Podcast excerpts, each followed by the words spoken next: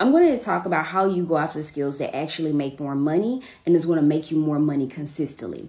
It's none of the stuff that y'all hear these TikTok gurus who get a high paying salary or they have like one of these jobs in a trendy industry talk about because that's not a career. That's like one paying job. And unless they can tell you where their role leads to or the pipeline it leads to, the skill trajectory or even the pay trajectory, then yeah, that's not a career. So let's get into it. So when we talk about the thing that you need to do to go after the right skills, you need to understand what skill or what phase am I in in my career? What phase am I in? There's six phases. Now, when we talk about those phases, what you need to understand, place yourself in one of those boxes.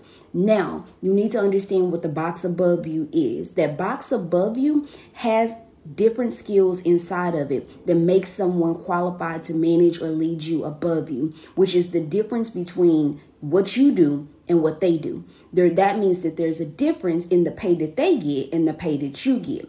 When you start learning how to plan skills on a trajectory, and a trajectory is just simply y'all saying a straight line. If you understand what is the next box of skills I need to open on this road, on this pathway, then you're going to see a steady increase in your pay. Some people cannot make their certifications make more money. They're not able to make their credentials make more money because are getting skills, but they're in the same box that they're currently in. In order to get more money, you have to go take the top off of a new box of skills. But unless you know what stage you're in, you can't make that power move. Shortcast Club